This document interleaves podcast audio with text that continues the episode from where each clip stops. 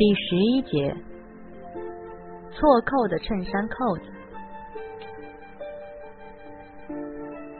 我就那么直愣愣的站在刘星卧室门口，手啊脚啊全僵住了。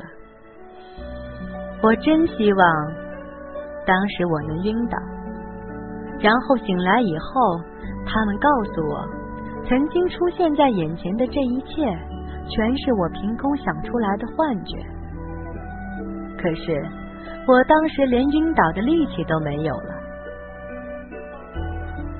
我忘了到底在卧室门口站了多久，也忘了我站着的时候都想了些什么。我就记得我眼前的景象，那景象死死嵌在我的记忆里，怎么抠？也抠不出去，是大牛把我从这种僵持状态中喊出来的。他刚睡醒，从地上悠悠晃晃往起站，一个没站稳，趔趄着扑到我这边。跟这儿守什么门呢？金银，前边也没前锋。他正要往下接着翻平，一眼。就看见了屋里床上的两人，呼的一下把腰直了起来。真的，我都听见声了。我不知道当时他是替我生气，还是替王艳生气。反正他的脸都青了，我就觉着热气儿顺着大牛那头发往外冒。我操！宋乐天，你丫给我起来！你他妈的安的什么心？说着，他冲过去，一把把宋乐天从床上拎了起来，照着门面就是一拳。那是我头一回看见男人不穿衣服的样子。尽管那男人是我男朋友，我看见的这头一回，他却是跟别的女人在一起。那边，刘星也给吵醒了，一步一步蹭到这边，一见里屋打起来了，酒也全醒了，赶紧跑过去劝架。哎哎，有话好好说，都是自己哥们。哎，大牛，大牛，你撒手，别打了。你看，乐天鼻子都出血了。大牛，王艳也醒了，他一句话都没说。用被子把身子裹得严严实实的，下巴搁膝盖上，缩在角落里。我仍然是一言不发的望着眼前的一切，手脚冰凉，动弹不得。刘星好歹算是把大牛给拉扯开了，从背后扳着大牛的胳膊。大牛还在喘着粗气儿，嘴里一点没闲着。你大爷的宋乐天，宋乐天，你干的这叫什么操蛋事儿啊？你说，你他妈自己说你对得起谁？宋乐天是在我眼前把衣服一件一件穿好的，他慌乱的动作告诉我，他知道他这回犯大事了。等他把衬衫套身上，一边扣扣子，一边就冲我来了。金莹，金莹，你听我说，说什么呀？我语气平静的，连自己都惊讶。我他妈怎么就能这么平静呢？我可是眼巴巴的看见我男朋友跟别的女人在床上的。说你喝醉酒了，情不自禁的。我知道，行，宋乐天，咱俩好歹也在一块小五年了，感情还挺不一般。我成全你。说完，我发现我的腿脚居然能动了，扭身就要走。宋乐天拉住我，金爷，你你别这样。你让我解释一下行不行啊？我把胳膊从宋乐天手里狠命的抽出来，扬手就是一巴掌。我是真恨呐，恨得咬牙切齿的。可我对宋乐天怎么也下不了狠手。女人就是贱，都出了这样的事儿了，还舍不得打。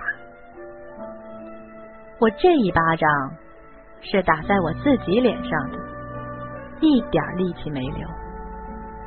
对面玻璃门上面，我能看见我右边脸上的红手印儿。金爷，你这是干嘛呀？宋乐天声音发颤。上回他声音发颤，是我得肠胃炎那回，可现在听起来感觉完全不一样了。大牛甩开刘星，金爷，你他妈傻帽啊！你打自己干嘛呀？抽他！我跟你说，大牛，这事儿怪我。我眼泪下来了，流在脸上，火辣辣的。我没把宋乐天照顾好，黄燕儿，我冲屋里喊：“咱该姐们儿还是姐们儿，你这招比妹妹我高多了。以后见着这乐天儿，得管他叫姐夫了。”我看着宋乐天的衬衫扣子歪了。姐，我再帮宋乐天扣回扣，您别见怪啊！我把那些扣子一颗一颗解开，再一颗一颗扣上。身边三男人谁也没言语，扣好了，我也没敢抬头看宋乐天，我怕我自己真抽他一巴掌。乐天儿。你挺有本事，大牛没你有两下子。我抄起书包就往门外走，三个男人一起上来拦着我。金爷，你别走，我给你揍下牙挺的。你说什么时候停，咱就什么时候停。妹子，你这是干嘛呀？先别走，先别走，哥给你买早点吃去，吃完了再说。金爷，你打我一巴掌吧，只要你好受。我拎着书包，冰冰冷冷的说：“别拦着我，让我回去。我他妈今儿上午还有课呢。”说着，我一把拉开大牛，径直走到大门口，出了门。使尽全身的力气，咣当把门关上，泪水再也控制不住，排山倒海的涌了出来。我委屈死了呀！我在男女情事这方面一直特单纯，念大学之前心里就以为一男的一女的在一张床上睡一晚上，第二天。这女的准定有了。后来上大学了，把这想法跟寝室的人一说，好悬把他们笑背气儿去。都大四了，他们还有人问我，大一那会儿是跟大伙装纯情呢，还是真不知道？熄灯以后的卧谈会上，老三说过，这女人没有爱就没有性，可这男人不一样。有时候这帮人跟雄性动物没什么区别，大家都挺同意老三这说法的。我记得我当时问了一句：“那你说外头那些小姐都为什么呀？多新鲜呐，为钱呐！”黑暗里，我看见老三从床上坐了起来，一只手指着我床。数落着说：“这年头，为了钱，人是什么都肯往外卖。别说是没念过多少书的，现在大学生有多少出去卖的，你知道吧？其实他们也挺苦的，都是不认识的男人。年纪轻轻干点什么不好，偏干这个，不就是来钱来的容易吗？王燕说的这话。社会现实，个人有个人的情况。老三说他在三里屯碰见过一个小姐，才十八，珠光宝气的，满身名牌，长得真是漂亮，稍微一捧就能当电影明星了。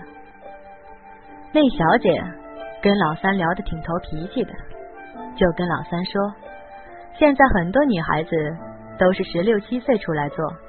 做个六七年，等到二十三四岁的时候，找个好男人嫁了，自己也存了不少钱，开个小买卖，这辈子也就这么着了。就怕他们到时候找不着男人嫁。老三由衷的感叹道：“那时候，我觉得这么一件原本挺美好的事儿，忽然变成金钱交易。”挺不可思议的，而且一下子就玷污了他在我心目中的地位。我当时觉着，一个年轻人干什么都行，就是不能卖自己，不管出于什么理由。我想起来就恶心。如果那时候我已经踏上社会，已经接触过形形色色的人，我肯定不会那么想。真的，不管别人怎么说，我都一直坚信，如果非金钱交易，那么男女双方一定是两情相悦的。我想不明白，一个男人怎么可能去忘情的亲吻一个自己不爱的女人，而一个女人怎么能忍受自己的身体被一个自己不爱的男人触碰？所以。当我走出刘星家门的时候，我悲哀的坚信，宋乐天和王艳背着我相爱了。当初我对王艳说过，如果他看上宋乐天，而宋乐天不反对，我一点含糊也没有。现在我真是一点含糊也没有的，就把男朋友让出去了。看起来我挺大度的，其实我真是委屈啊！我当时真有点万念俱灰的感觉，都想马上收拾行李回家找我妈哭一场了。那天我逃课了，那是我上大学以来头一次逃课。我跑到颐和园佛香阁上坐了一天，大冬天的，园子里一个人影都没。我坐在佛香阁上，北风呼呼的吹得我头皮发麻。我估计，要是昆明湖没结冰，我可能一个猛子就扎下去了。真没出息，不就失恋了吗？至于连死的心都有吗？可不是，不就是失恋了吗？只是我真是窝囊啊！